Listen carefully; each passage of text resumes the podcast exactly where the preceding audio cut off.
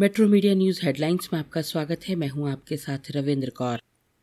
Ukraine रूस के बीच युद्ध रविवार को अठारहवें दिन में प्रवेश कर गया।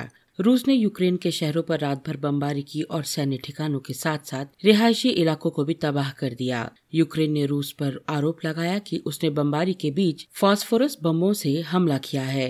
यूक्रेन के पश्चिमी इलाकों में लीव शहर के पास मौजूद एक मिलिट्री बेस पर रूस ने क्रूज मिसाइलें दागी। दागी गई मिसाइलों की संख्या तीस से ज्यादा थी। इस हमले में अब तक पैंतीस लोगों की मौत हुई है और सत्तावन लोग घायल हैं। कीव के पास इरपिन में रूस की सेना की ओर से की गई गोलाबारी में एक अमेरिकी पत्रकार और फिल्म निर्माता की जान चली गई। वहीं मैरियुपोल शहर में हालत गंभीर है। यहाँ भोजन और पानी भी अब खत्म होने की कगार पे है। यूक्रेन के राष्ट्रपति ज़ेलेंस्की ने माइक्रोसॉफ्ट और ओरेकल कंपनी से रूस में काम करना बंद करने का आग्रह किया है। प्रधानमंत्री नरेंद्र मोदी ने रविवार को रूस और यूक्रेन के बीच चल रहे संघर्ष के मद्देनजर भारत की सुरक्षा तैयारियों को लेकर एक उच्च स्तरीय बैठक की अध्यक्षता की। प्रधानमंत्री मोदी की अध्यक्षता में मौजूदा वैश्विक परिदृश्य और भारत की सुरक्षा तैयारियों को लेकर समीक्षा की गयी। बैठक में रक्षा मंत्री राजनाथ सिंह, वित्त मंत्री निर्मला सीतारमण, विदेश मंत्री एस जयशंकर, राष्ट्रीय सुरक्षा सलाहकार अजीत डोभाल समेत शीर्ष अधिकारी उपस्थित थे। पीएम ने बैठक में सुरक्षा क्षेत्र में नवीनतम तकनीक हासिल करने और भारत को हर कीमत पर रक्षा क्षेत्र में आत्मनिर्भर बनाने का लक्ष्य दोहराया। उन्होंने कहा कि इससे सिर्फ देश की सुरक्षा को ही मजबूती नहीं मिलेगी बल्कि अर्थव्यवस्था में भी सुधार होगा। संसद के बजट सत्र का दूसरा चरण आज आरंभ होगा। इसमें विपक्ष सरकार को बढ़ती बेरोजगारी, कर्मचारी भविष्य निधि पर ब्याज दर में कटौती और युद्धग्रस्त यूक्रेन में फंसे भारतीयों की निकासी सहित कई मामलों में मोदी सरकार को घेरने की कोशिश कर सकता है। बजटीय प्रस्तावों के लिए संसद की मंजूरी लेना और केंद्र शासित प्रदेश जम्मू कश्मीर के लिए बजट पेश करना सरकार के एजेंडा में शीर्ष पर है। वित्त मंत्री निर्मला सीतारमण जम्मू कश्मीर के लिए आज बजट पेश करेंगी और सदन में इस पर भोजन के बाद की कार्रवाई के दौरान चर्चा की जा सकती है।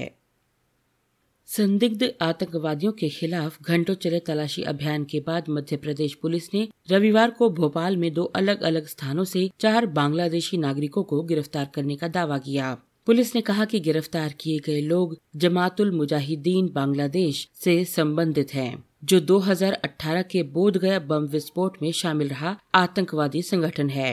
मध्य प्रदेश पुलिस और केंद्रीय एजेंसियों ने भोपाल में दो स्थानों पर संयुक्त अभियान चलाया। इन लोगों को भोपाल में फातिमा मस्जिद के पास स्थित एक इमारत से गिरफ्तार किया गया।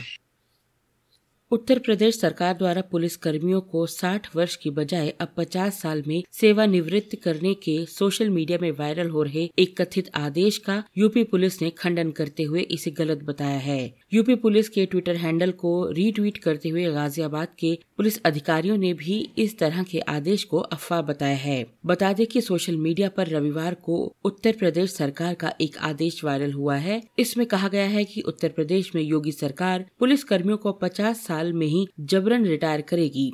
साथ ही ये भी बताया गया है कि स्क्रीनिंग के बाद पुलिस कर्मियों को जबरन रिटायरमेंट दी जाएगी। इसके लिए जल्द ही स्क्रीनिंग कमेटी का गठन किया जाएगा। वायरल संदेश में एडीजी कार्मिक का आदेश भी संलग्न किया गया है।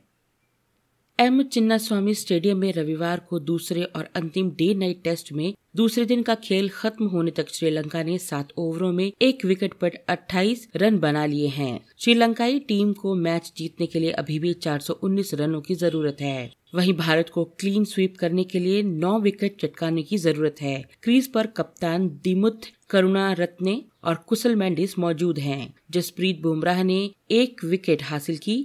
दूसरी पारी में भारत ने नौ विकेटों पर तीन सौ तीन रन बनाकर चार सौ छियालीस रनों की बढ़त हासिल कर ली है।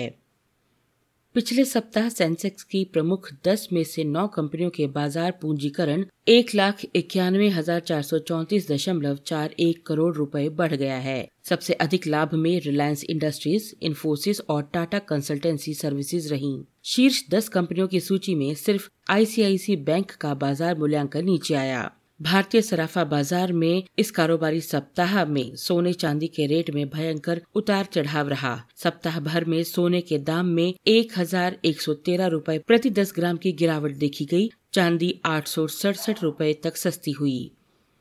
इन खबरों को विस्तार से पढ़ने के लिए आप लॉगिन कर सकते हैं W W W dot metro media live dot com पर। धन्यवाद।